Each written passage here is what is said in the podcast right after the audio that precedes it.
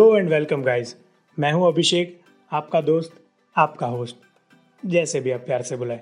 स्वागत है आप सभी का on the six episode the final episode of podcast simplify finance with Abhishek powered by marketing well lot of people didn't understand about the real value of money with respect to time. So, in this episode, we are going to talk about on the topic of time value of money. TVM यानी कि time value of money दिखने में तो बहुत ही छोटा सा topic है। But when it comes to understand the topic it is very deep so ये ज़रूर याद रखेगा कि जब भी कभी पैसों की बात आएगी तो सिर्फ़ पैसे की अमाउंट ही इम्पोर्टेंट नहीं है बट वो पैसे आपको कब मिलेंगे, या तो वो पैसे आपको कब देने हैं, वो टाइम आपके अमाउंट से भी ज़्यादा इम्पोर्टेंट है। वैसे हर कोई ये सोचता है कि उनके पास आज जो दो हज़ार रुपये की नोट है, उस नोट को अगर वो संभाल के रखे अगले पाँच सालों तक तो पाँच साल के बाद भी वो दो हज़ार रुपये ही रहेंगे। This looks right but in reality पाँच साल के बाद वो दो हज़ार रुपये की नोट तो सेम वही है बट उसकी ट्रू वैल्यू अब वो सेम दो हज़ार रुपये नहीं रही, बल्कि कम हो गई है। This is the concept of time value of money so काफ़ी सिंपल सा कंसेप्ट है। आपके पास आज जितने भी पैसे हैं, उसकी ट्रू वैल्यू को हम आज की डेट में प्रेजेंट वैल्यू बोलेंगे।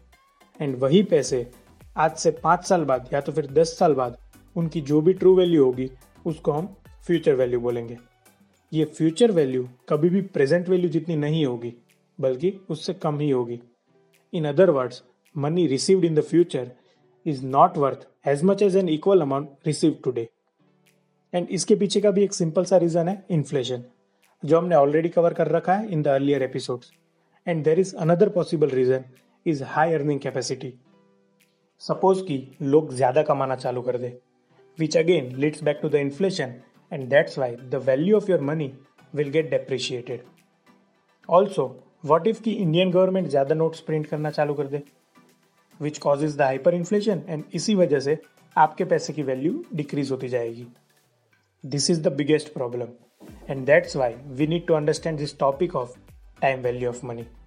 Well, there are formulas to find future value और present value, बट वो फॉर्मूलाज अगर मैं यहाँ पर बोलूँगा तो काफ़ी कॉम्प्लिकेटेड हो जाएगा। सो वो फॉर्मूला बताने वाला पार्ट मैं स्किप करता हूँ। बिकॉज़ आपको भी आसानी से वो फॉर्मूलाज गूगल पर सर्च करने पर मिल जाएँगे। काफ़ी आसान है। उस फॉर्मूला में वैल्यू पुट करके आप आराम से प्रेजेंट वैल्यू और फ्यूचर वैल्यू कैलकुलेट कर सकते हैं। एंड अगर आप माइक्रोसॉफ्ट एक्सेल के एक्सपर्ट हो तो उसमें भी प्रेजेंट वैल्यू और फ्यूचर वैल्यूज़ के फॉर्मूला आता है जहाँ पर आप रिक्वायर्ड वैल्यूज़ पुट करके within a fraction of seconds आप आंसर निकाल सकते हो। सो so, मेरा ऐसा मानना है कि कैलकुलेशन करने के पीछे मत भागिए। एक छोटा सा कैलकुलेटर भी आपके लिए कैलकुलेशन कर सकता है। द पॉइंट इज़ कंसेप्ट समझना बहुत ज़रूरी है। तो चलिए, और थोड़ा डिटेल में समझते हैं इसी कंसेप्ट को with the help of an example let से आपको एक कार खरीदनी है, जिसकी वैल्यू है पाँच लाख रुपए। नाउ जब आप कार डीलर के पास जाओगे तो वो आपको दो चॉइस देगा। या तो आप फुल अमाउंट एक साथ पे कर दो, या फिर एक एक लाख रुपए के पाँच इंस्टॉलमेंट्स कर लो। तो आप क्या चूज़ करोगे? Let's discuss both the choice one by one so the first option is pretty simple right आप एक ही बार में पाँच लाख रुपए पे करके कार खरीद लेंगे। सो so ये पाँच लाख रुपए हमारे लिए प्रेजेंट वैल्यू हो गई। Now in the second option अगर आप हर साल एक लाख रुपए पे करेंगे तो वो अमाउंट तो एक लाख ही होगी but the real value of that money will be different because it keeps increasing over time ये इसीलिए होता है बिकॉज़ वो जो एक लाख रुपए की फ्यूचर इंस्टॉलमेंट्स है, वो तो बस एक अमाउंट है, जबकि उसकी फ्यूचर वैल्यू कुछ और ही है। वेर एज वो पाँच लाख रुपए हमारे लिए प्रेजेंट वैल्यू है। So this is the biggest learning for you guys इसको हैश टैग नोट कर लीजिए।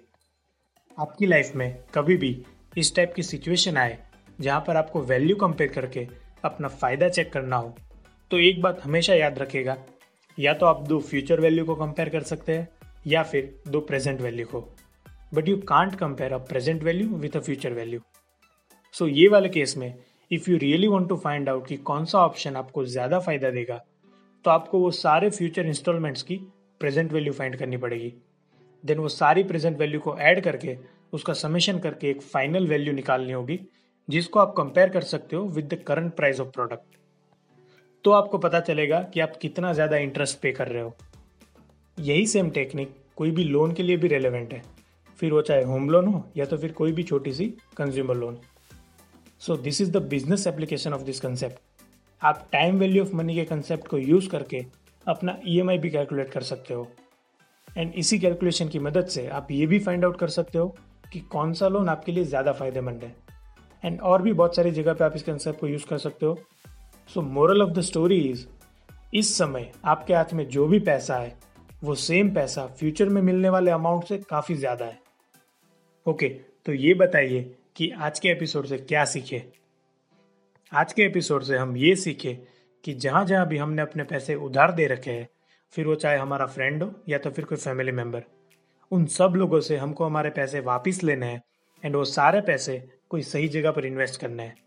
बिकॉज़ अब हम समझ गए हैं कि वो पैसे अगर हमको आज नहीं मिलेंगे तो उसमें हमारा ही लॉस है।